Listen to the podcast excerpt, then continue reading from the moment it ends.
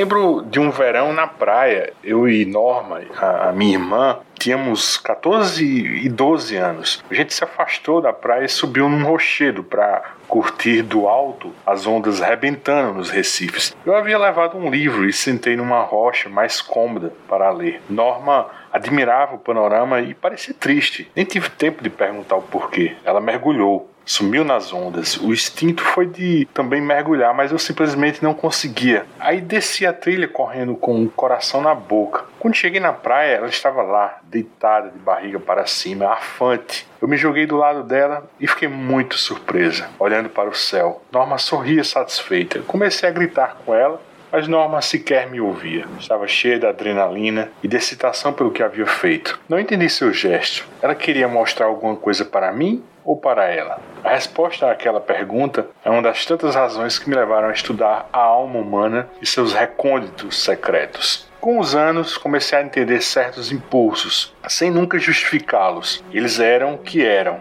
Naquele dia, na praia, eu ainda não sabia disso, mas para traçar o perfil de um criminoso, eu teria que conseguir traçar o perfil de qualquer pessoa.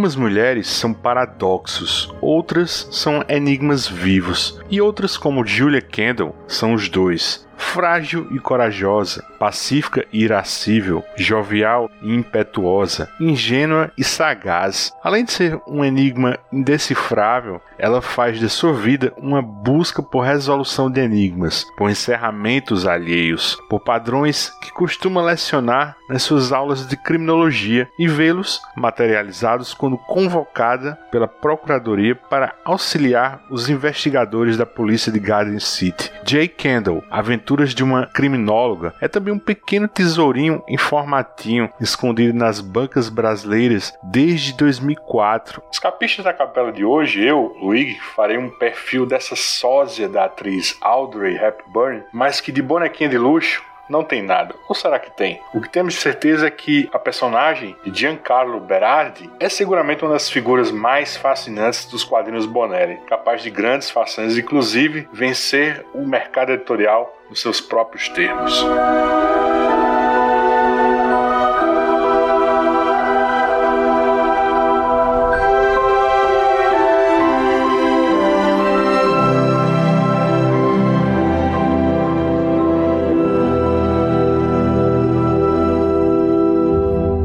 Se Julia Kendall fosse um seriado de televisão, eu arrisco que o apelo dele ficaria diluído em meio a tantas outras séries parecidas, né? Séries procedurais de crime e mistério que pipocam na televisão norte-americana. Mas o interessante de Julia é que, pelo menos nos quadrinhos, não existe nada parecido sendo publicado desse jeito. Em escala industrial, um quadrinho regular com alto padrão de roteiros, né? E um apuro, uma unidade artística irrepreensível, né? Mas sem muita cerimônia, basicamente do que trata a revista J. Kendall, Aventuras de uma Criminóloga. Julia Kendall é uma criminóloga norte-americana que leciona na Universidade Holyoke, em Garden City, uma cidade fictícia que estaria localizada no estado de Nova Jersey. Garden City vem do apelido de Nova Jersey, The Garden State, ou Estado Jardim, por conta dos inúmeros jardins e parques espalhados nos distritos.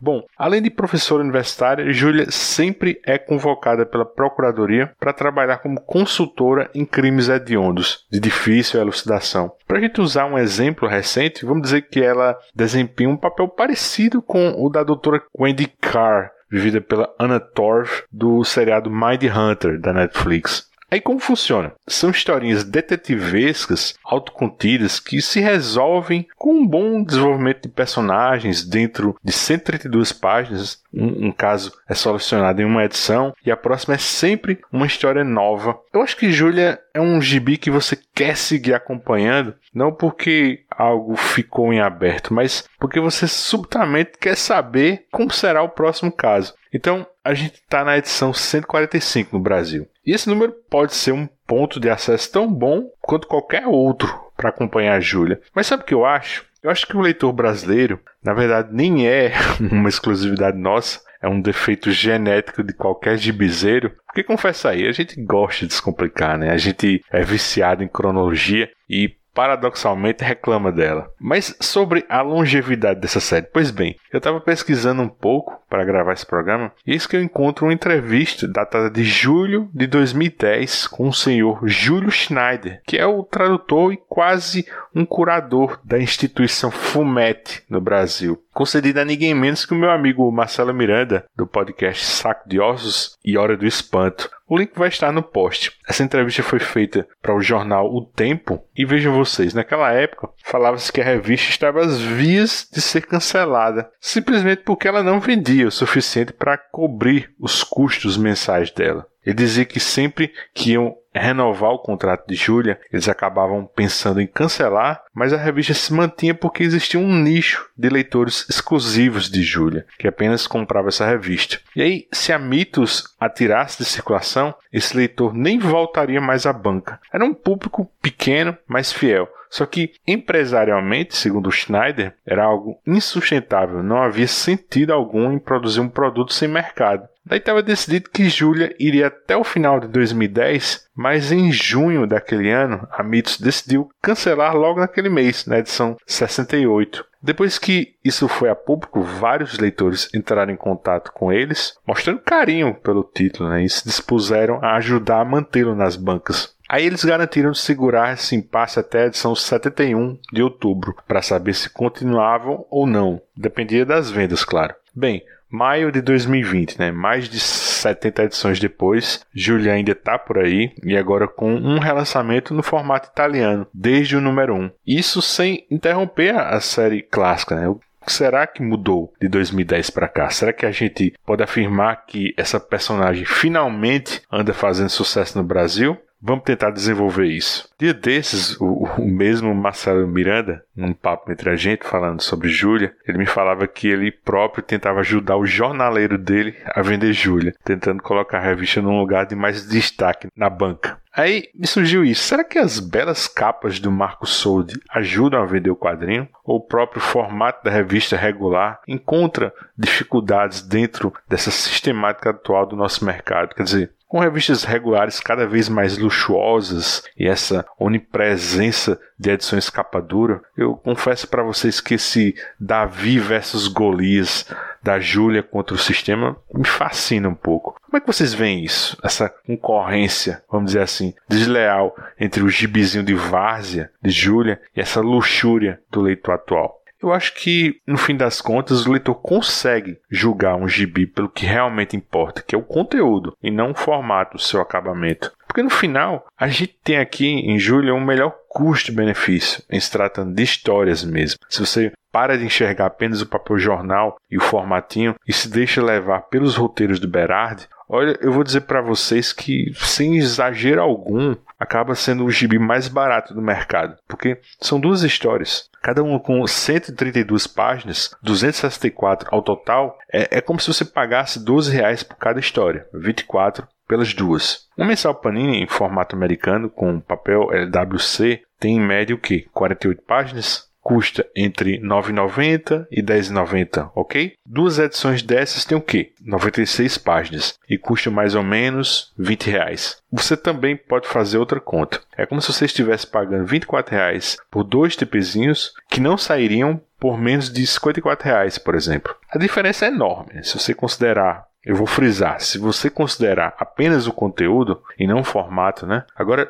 tem o outro espectro também, né? A Mitos está lançando nas duas pontas essa série bimestral de 264 páginas e agora esse relançamento em formato italiano, com apenas uma história, ou seja, com 132 páginas, mas ligeiramente maior e com papel offset. Eu tenho lá minhas ressalvas com esse formato, acho que ele encarece demais o produto, embora seja um estilo que parece que comercialmente vem dando certo para mitos. Na verdade, eu fico até curioso como esse formato mais luxuoso irá se portar nesses tempos de vacas magras do Covid-19. Será que se sustenta? A conferir.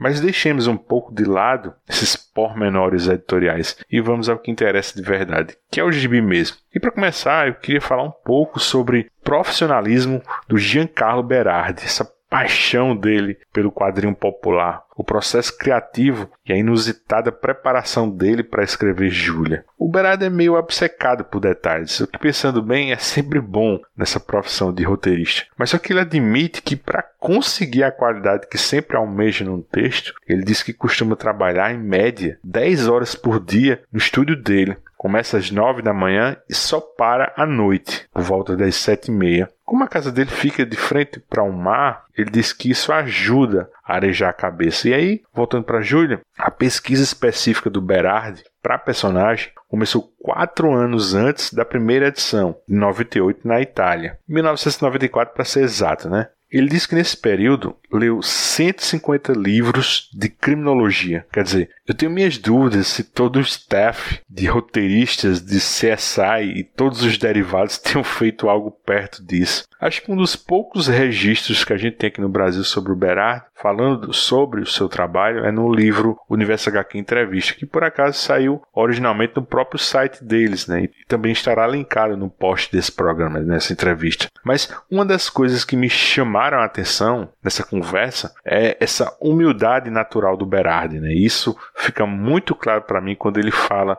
dos roteiros que fez para títulos que não eram dele. Ele fala que trabalhar com personagens de outros autores me ensinou uma qualidade fundamental, o respeito pelo trabalho dos demais. Por isso, cada vez que estive à frente de personagens de outro autor, li atentamente as histórias dele e escrevi as minhas com grande humildade. Eu não estava ali para mostrar aquilo que sei fazer, mas para fazer algo o mais similar possível dentro do que já havia sido realizado. Outro ponto que eu gostaria de destacar é o fato do Berardi gostar de ser um autor popular de estar ali com um personagem no mês a mês, inclusive refutando o modo de produção em graphic novel, né, de álbuns, que é tão popular na Europa, né, sobretudo no mercado franco-belga. E aí ele fala que um desenhista pode desenhar 60 páginas em um ano. Eu escrevo 60 páginas em um mês. Sempre fui muito rápido e no modo graphic novel não tinha a possibilidade de escavar o personagem, não tinha a continuidade nem a quantidade de páginas necessárias para desenvolver uma verdadeira saga saga. Eu faço personagens, não figuras de papel. Isso, por favor, sem criticar meus colegas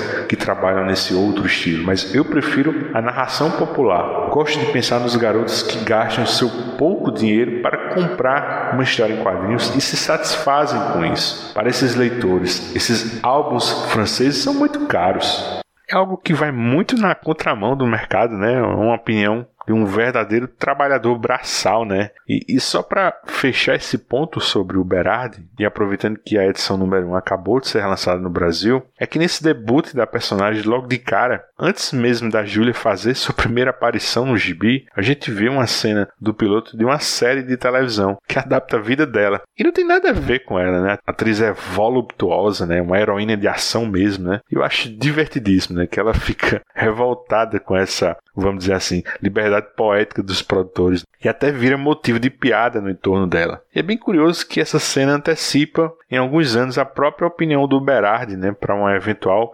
adaptação live action de Julia, né? Ele diz que há algum tempo fizemos contatos para transformar Julia numa série televisiva e alguns no cinema também, mas é muito difícil, pois é um mundo onde o dinheiro prevalece sobre as ideias, sobre a qualidade. Então, hoje não me importo em ver Julia no cinema ou numa série televisiva se ela não for feita como eu quiser, sem respeito pela personagem e mantendo a dignidade de quem trabalhou com ela.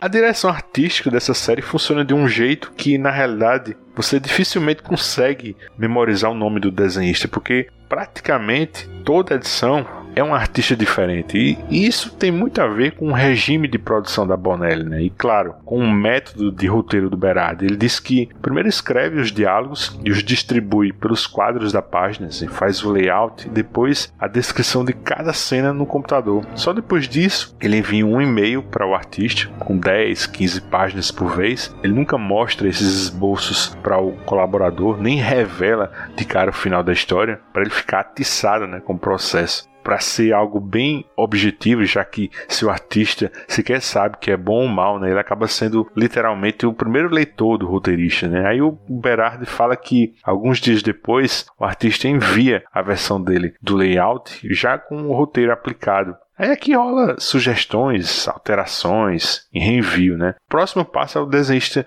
lhe encaminhar página a lápis, depois a página finalizada. O Merat sempre controla todo o processo, né, para manter o, o, estilo, a unidade da série, né? O editorial sempre faz o controle final de tudo, mas é função dele se encarregar da manutenção do estilo, né? Para ele isso é fundamental porque, como eu disse, são muitos desenhistas, né? talvez 15, 16 e dois roteiristas ajudantes. E para isso funcionar contento, o Berardi diz que mantém uma gordura de um ano de histórias, ou seja, ele tem 12 histórias adiantadas em andamento. Segundo o próprio, os colaboradores mais próximos, ou vá lá, favoritos, são o roteirista assistente Lorenzo Causa e o artista Giorgio Trevisan. Outro nome recorrente em julho é o do capista Marco Soldi, Quer saber? Acho que na Bonelli, num gibizinho mensal nesse estilo, não tem capista melhor que ele. Na edição 12, naquele textinho do comecinho da revista, o Diário de Júlia, o Mark Soldi revela que algumas vezes o Berardi diz exatamente como quer a arte da capa, mas na maioria das vezes é o próprio desenhista que busca uma imagem que melhor represente o título ou que seja mais representativa da história, né? Ele inclusive usa modelos para destacar reflexos, né, dobras de casaco, tudo para dar mais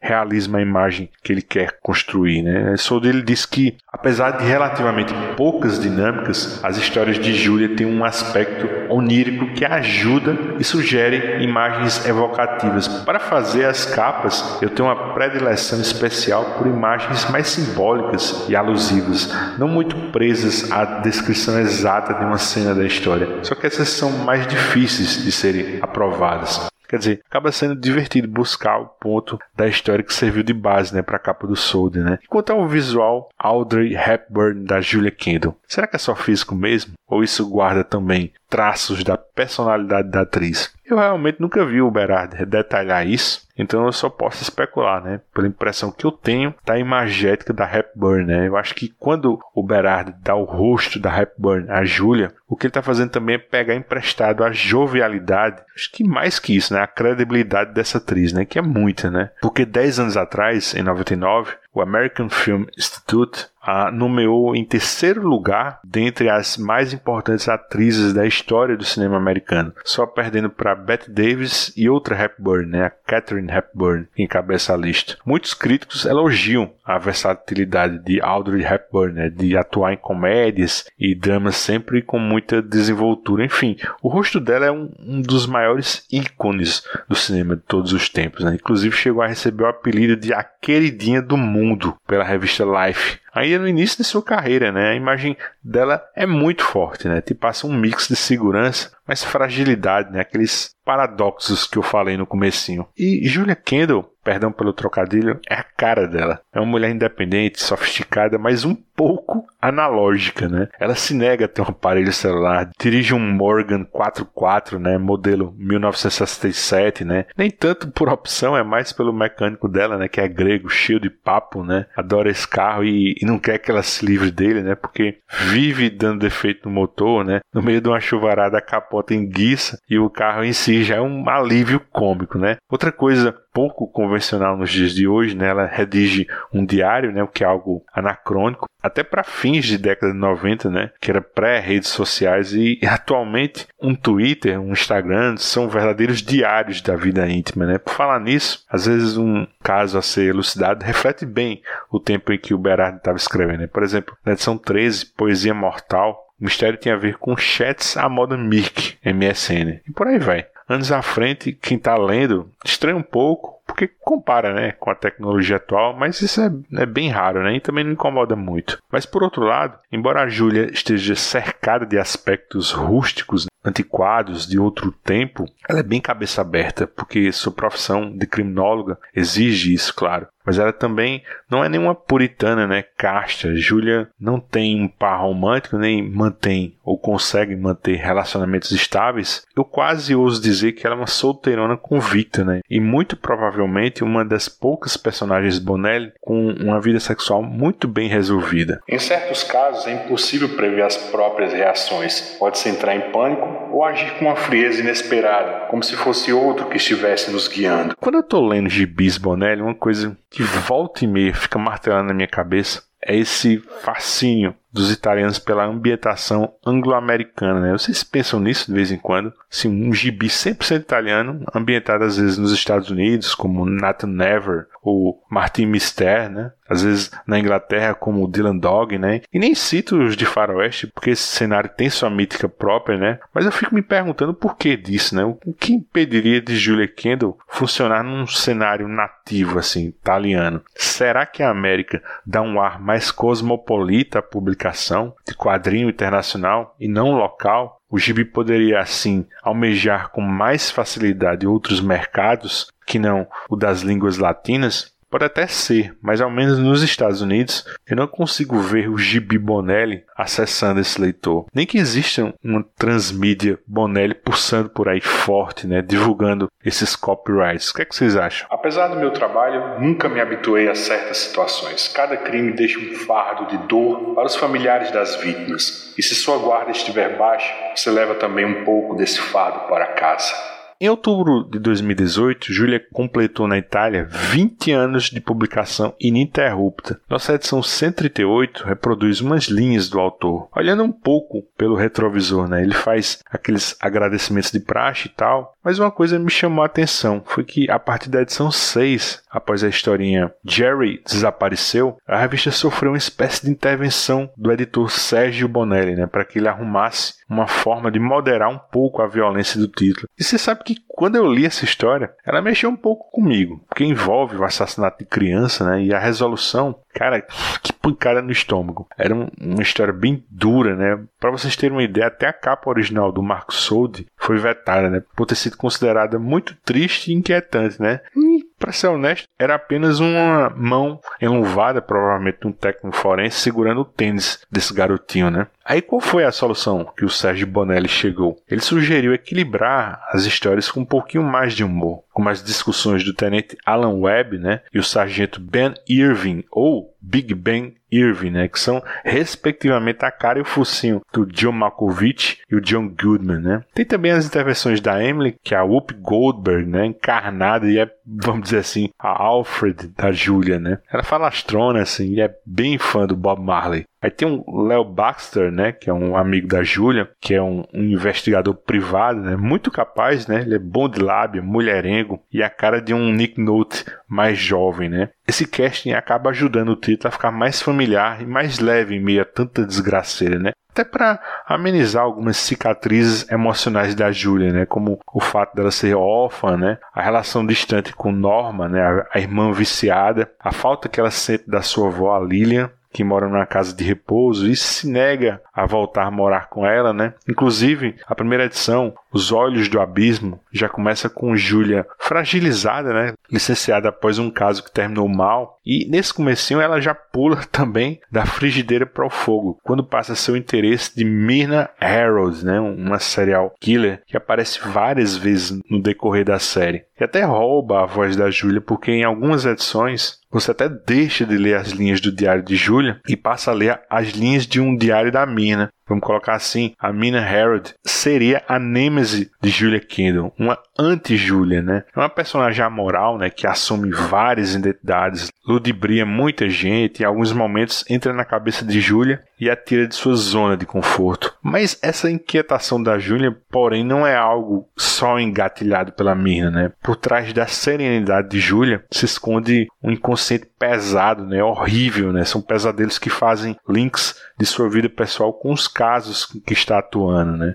Então, ainda que ela seja um rosto bonitinho, né, um poço sem fundo de generosidade, ainda assim existe nela um lado sombrio que ninguém vê, né? A não ser ela e nós, né, os leitores de seu diário. Imagine como Humphrey Bogart se sentia ao sair do set, quando fazia o papel de Durão. As biografias dizem que ele era um homem tranquilo, que necessitava de afeto. Eu me senti um pouco assim quando a criminóloga e a professora universitária em mim abandonavam meu corpo. Anywhere you go, anywhere you go,